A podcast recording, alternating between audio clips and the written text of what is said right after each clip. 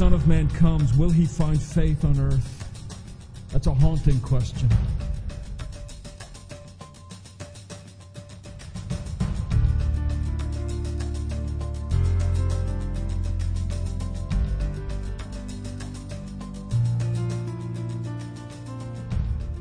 Colossians, the first chapter.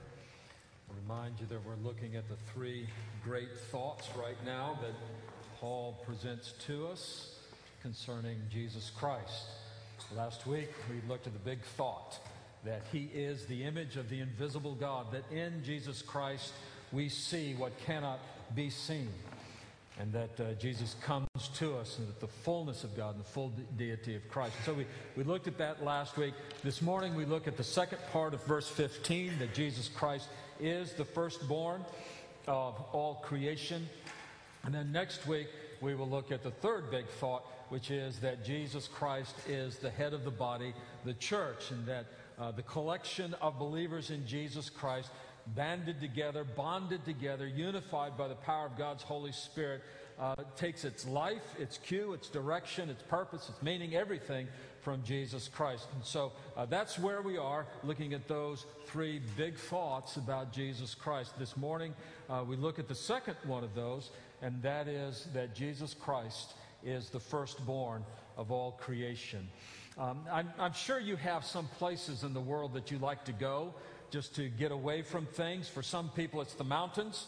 Uh, they like to get up on the summit of mountains and look at the peaks across the way and, and just enjoy looking at the, the trees, perhaps if they're there, or, or rock formations, whatever it is, you just, just love looking at, at, at the mountains. Other people like to go to the beach.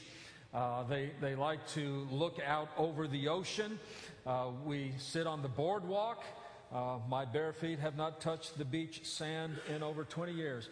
But we like to sit on the boardwalk and look out over the ocean and see the movement of the water and the waves. I'm going to confess uh, that I kind of like it when there's a storm system close by. I don't want to be in the middle of it, but I want to be on the edge of it so you get those nice rolling clouds that just speak of the energy and the power of the wind and the waves are sort of whipping up and they're getting uh, with the white caps and, I, and, and I just I just like to see that as, as, as it comes rolling in. Other people like to go to the desert and look at dead things.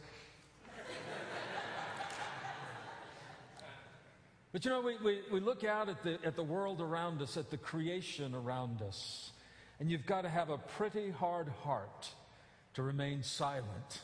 Because if you truly drink in the beauty and the wonder of what God has made, you're just going to sing. You're going to sing out, then sings my soul.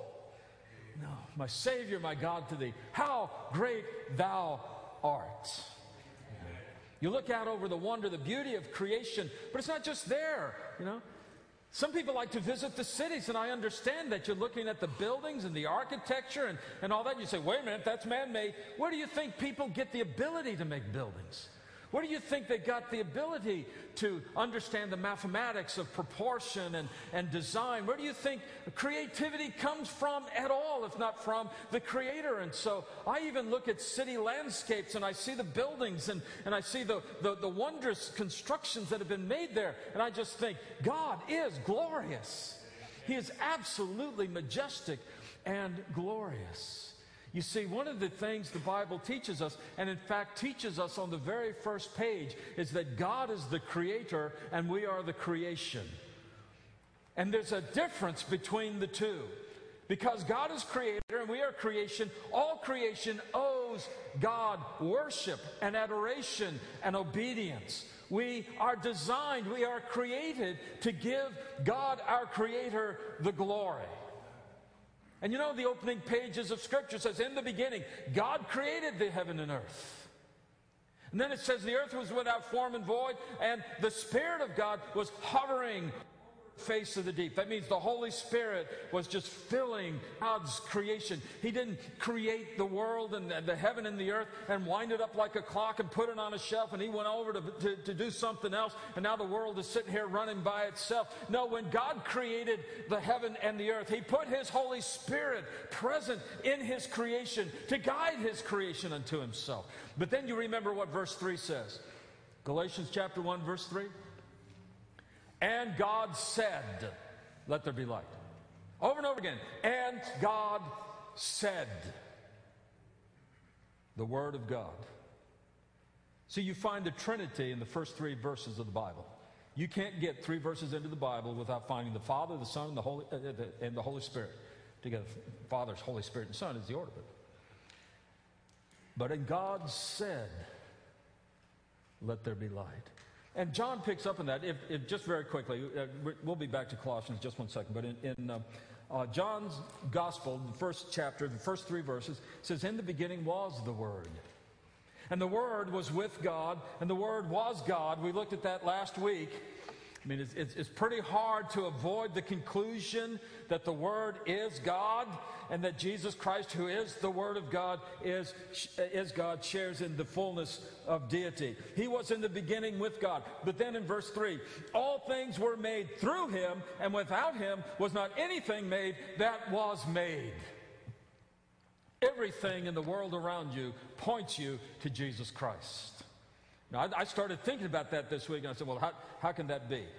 So I, I did a little experiment. I, I, actually I stood outside the, the, the, the, church doors over here, and I looked across the way, and I looked at a tree. Now, folks, I know almost nothing about trees. You know, I'm the guy who once said I have a maple oak in my, uh, in my yard. But I just started looking at the tree. You know, trees are funny things. They got these, these leaves. They're really tiny leaves for this big tree, but you got a lot of them. You know, and they're up there in the air and they're, they're pulling in the light. And down underneath are these root systems pulling in the water and the nutri- nutrients. And these trees are just growing in massive kinds of things. And I'm looking at that tree and I'm saying to myself, now what does this teach me about God? The more I looked at that tree, the more I decided He's one great God. He's one great God who can design a tree and a cattail and, a, uh, and, uh, and frogs and moths. We've got some nice moths out here, just really nice ones. They look exactly like leaves. If you look close, you can find them. But I look at that and I say, you know, what, what a marvelous work God does of creation. And that's what God designed the world to do. You know, when you get home and you look at those weeds in your garden, I want you to say, Praise God, how glorious God is to design something so ugly that can grow in my flower bed. And then as you pull it out, say, Thank you, God, for the strength to rip it out of the world. Now, but God deserves the glory, He deserves the praise. And whether you're looking at the mountains or the ocean or the desert, whether you're looking at buildings, whether you're looking at trees and moths, we give God the praise and the honor and the glory for His creation. But you know, there's something wonderful about human beings. You just see there reflected the majesty of God. You know how many different ways there are to get sick? There's about a bazillion, zillion different ways to be sick. It's amazing that any of us are healthy at all. You know, and if you've got a little cold, big deal. You, you, you've only got one out of the bazillion bazillion, you know. I mean, we are wonderfully and fearfully made. You look at the intricacies of, of, of, anatomy, but, but even more than that, did you know that all over the world, mothers love their babies? Unless it's been driven out of them and they've been taught a lie. But the natural instinct of a mother is to love her baby before that baby's born, by the way. All over the world, you see this picture of what God designed us to do. Sometimes distorted by, by the willfulness and sinfulness of man, sometimes perverted, but, but that, that longing desire to love a child, to love a baby. God is glorious and absolutely marvelous. And that's what he did. In the beginning, God created the heaven and the earth. His Spirit was hovering over the face of the deep. And God said His word, and by the power of His word, creation came into existence. Now, the problem is that our first parents decided they had a better plan. They decided that, well, you don't really need the Creator in order to function in creation. And so we really don't have to listen to the Creator in order to know what to do with, for example, the fruit of the tree of knowledge of good and evil. And so uh, it, it, looks good to eat, and it'll probably make us wise, and, and it's really desirable. Well, let's try it. And so they went their own way and took God's creation and used it for their own selfish purposes, leaving the Creator out. Folks, that's the uh, definition of sin, and that's why we've got problems today. That's why there are so many uh, places today that do not love God and serve God. That's why there are so many people today who want to have nothing to do with God. That's why you see this absolute nonsense about women's health being all about killing babies. I mean, that is simply nuts because we've rejected the Creator and we are trying to get along and use His creation on our own. And so, because of our sin, there's a fallen creation. And Paul says in Romans chapter 8, he says, Look, all of creation is groaning. All of creation is groaning, waiting for the revelation of the sons of God. What he means by that is when Jesus comes, it's all put right again. There's a new heaven and there's a new earth. And when Jesus comes again, this creation starts doing what it was always designed to do, and that is to give the Father eternal praise and glory through his Son, Jesus Christ, by the power of the Holy Spirit. So the whole creation is groaning, and that's why the wonder of the sea and the beauty, beauty of the sea turns into tsunamis and kills and wipes out entire villages. That's why mountains quake and fall upon uh, folks and kill them. That's, that's, that's why there, there's such calamity in the world. It all has to do with the fallen nature of the human race, polluting God's creation with our sin. But in the beginning, God created it, and He created it for His glory. Now, to Colossians, Paul says, I know it's here, it was here a moment ago. Jesus Christ is the firstborn of all creation. Now, don't get hung up on that word firstborn. Some people say, well, firstborn, that, that means it, there was a time when he was not, and so he was born and started to exist, so, so somehow Jesus came into existence. No, that's not what the word firstborn means in this context. The Greek word there, prototokos, was used to describe the status of the firstborn son. And in fact, in Psalm chapter 89, Psalm 89, verse 27, uh, God says that he will make David the firstborn among kings. And he's not saying that, well, David, I'm going to have you be born again. Uh, well, he might have, but you know, I'm going to have I'm going to have you come into existence, and you'll just be chronologically ahead of the rest of the kings. What he meant was, you'll be the firstborn of all the kings. You will be in ascendancy. You will be above all the kings, and all the kings will have to serve you. That's in, the, in the uh, Septuagint, the Greek translation of the Old Testament. Uh, the word prototokos is used there. That's the word used here. And so when Paul says he's the firstborn of all creation, he says this: Jesus Christ is above beyond, and before all creation. And all of creation points to him. And all of creation is to glorify him. In fact, he, he works that out. He sort of teases out uh, what he means by that in the subsequent verse 16. By him, all things were created. By him, all things were created. I wish we could go into Greek grammar right now. It, it makes my eyes glaze over, but it's really important here. There's. Um, five or six different prepositions that could be used to say Jesus or, or the creation was created by him. Uh, the, word, the one that's used here, uh, the particular Greek preposition, means this that Jesus Christ created as the agent of creation, but he did not do it apart from the Father. The particular preposition used here um, is, is, used uh, to highlight that the Father and the Son, and by the way, the Holy Spirit, are all one working together in creation. See, it's not as though uh, Jesus said, I, I, think I'll make the world, and then he goes up and God says, Hey, look, look, Father, I made a world, I made a universe. What do you think? No, it was one will of the Father and of the Son and of the Holy Spirit to bring creation to, into existence. So that's, that's what that word by means in, in the Greek uh, grammar uh, of things. By him all things were created in heaven and earth. That means in the whole universe. The entire universe exists for the glory of God in Jesus Christ. Hop on your, your, uh, your spaceship, you know, your Star Trek uh, enterprise and go into hyperspace and travel a bazillion, zillion, bazillion, zillion miles um, from, from Earth, and Jesus Christ will be Lord.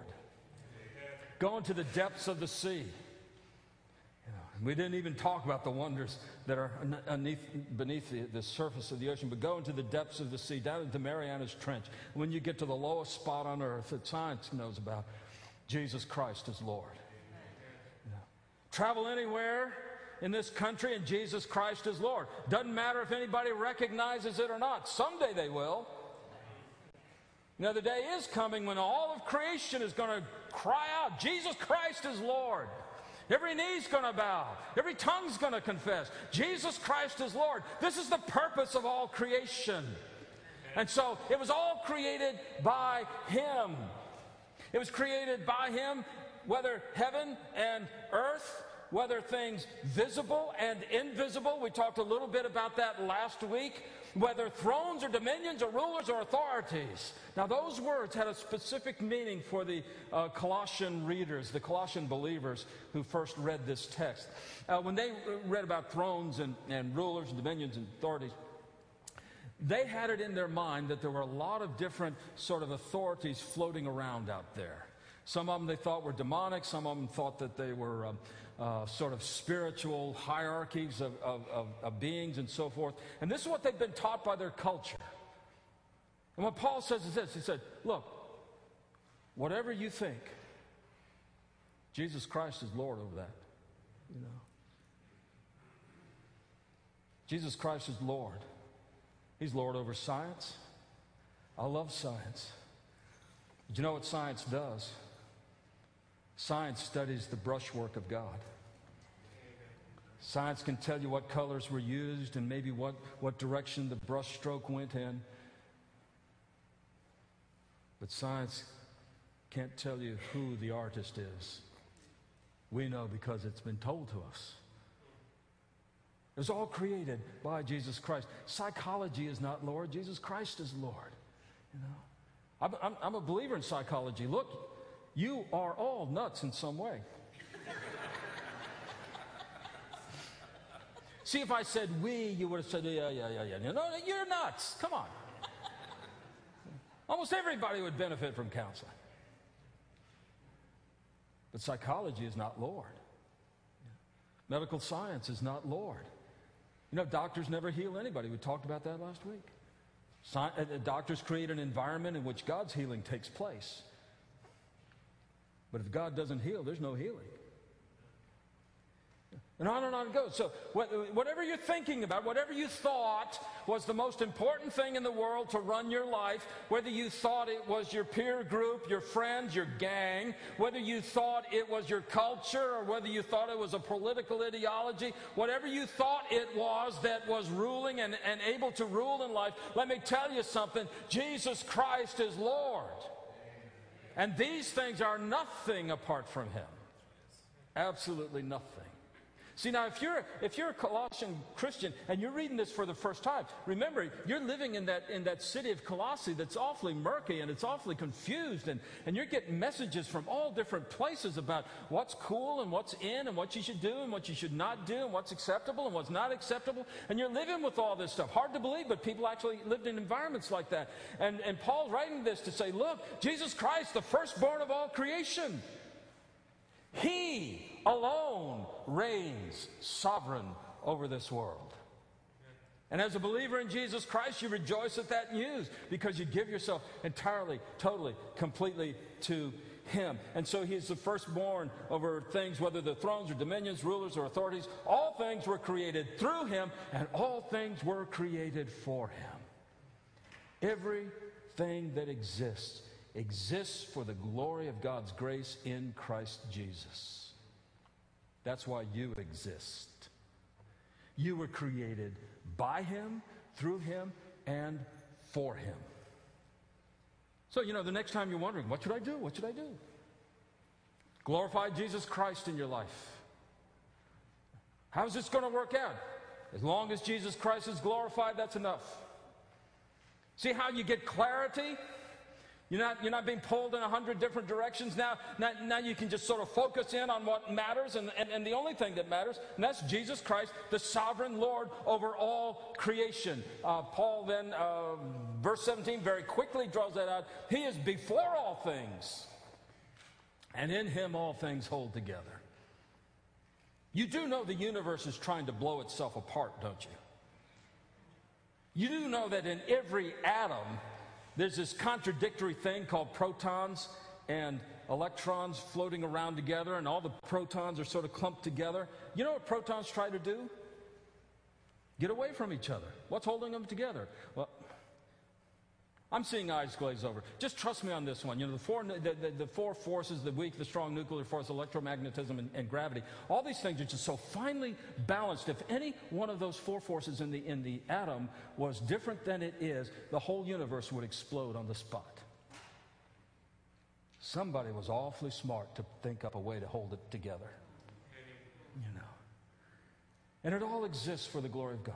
He is, Jesus Christ is before it all and he holds it all together. They all adhere, they all hold together in him. Now, the fool says, There's no God. Fool says, This universe, that's all there is. Just this stuff, that's all there is. How did it start? Well, it started with a big bang. A lot to say for the theory, the Big Bang Theory, and all that other business. Not the show that's not. But I always want to ask who lit the fuse? And the answer comes back a couple of the junior high school boys. I'm, I'm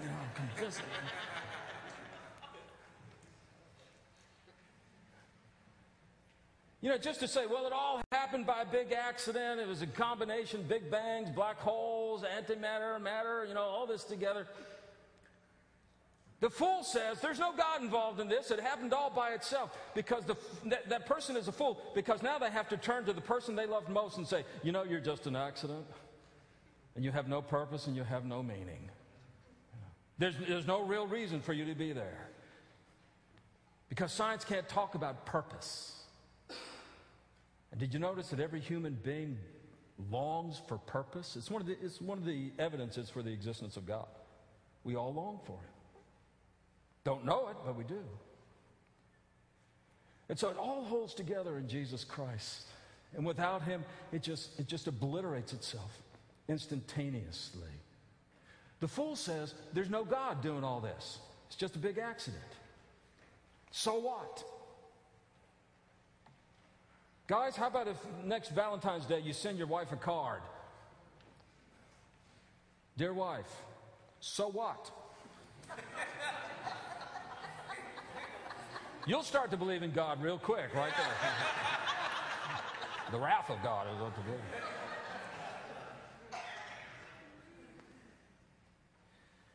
And then the cynic says, well, there may be a God, but he doesn't really care. He's absent. He's out there somewhere. We're, we're just doing our own thing. How sad. How sad. And then the boastful heart says, there may be a God, but I don't need him. How wrong. How wrong. You see, Jesus Christ is the firstborn of all creation.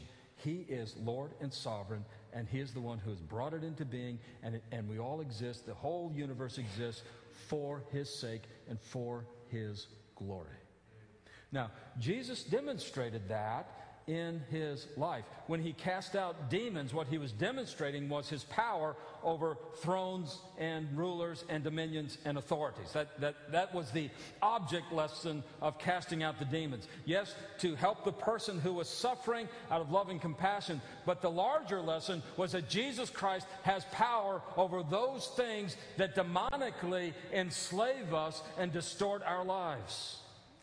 He has all authority because he is the firstborn of all creation. But then also, and, and, and uh, we'll, end with this and then come to the Lord's table.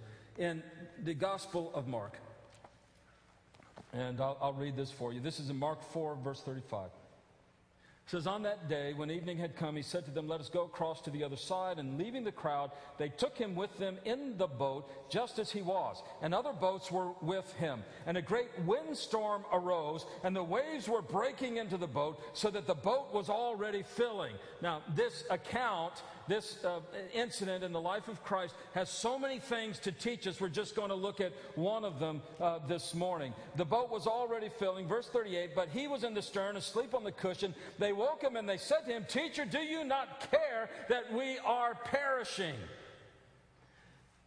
Jesus, you're not living up to the advertisement. Jesus, you're not taking care of your end of the bargain. If you're going to be prototokos, prototokos of, of, of creation, then why is it that you're sleeping and we're about to drown? Jesus, don't you care?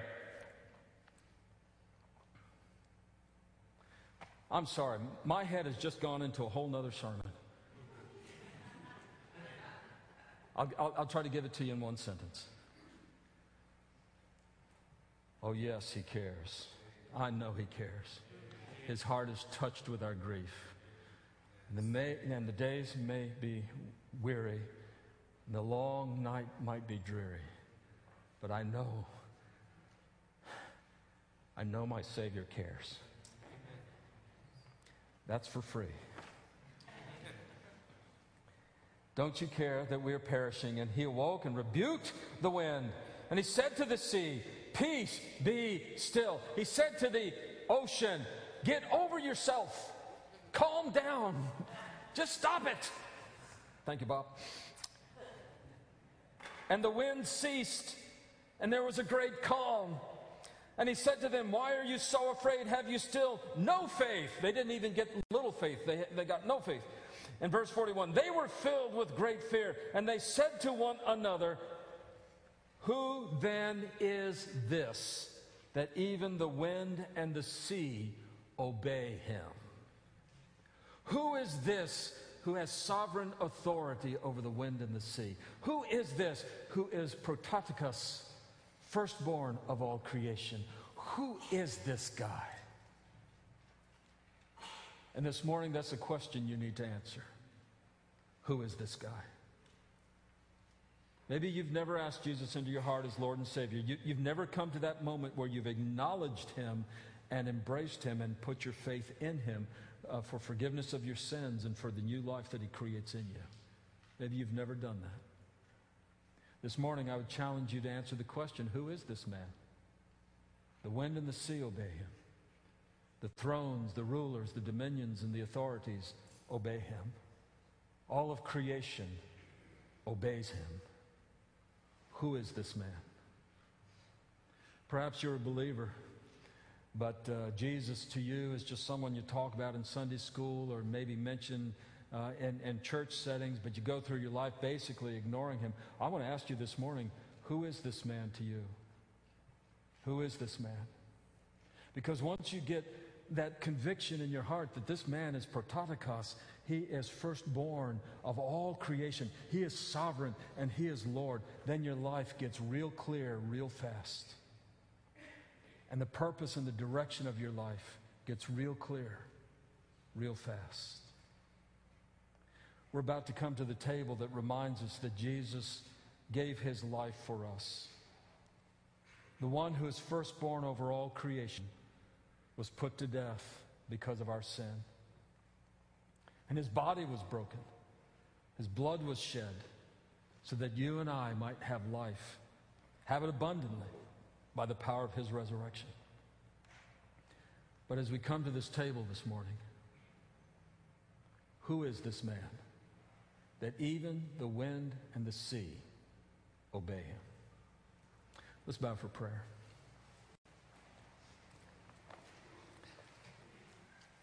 Father in heaven, I just thank you for the gift of the Spirit that opens our eyes to see the world around us as a tabernacle of your praise, as a place where you are to be honored and adored.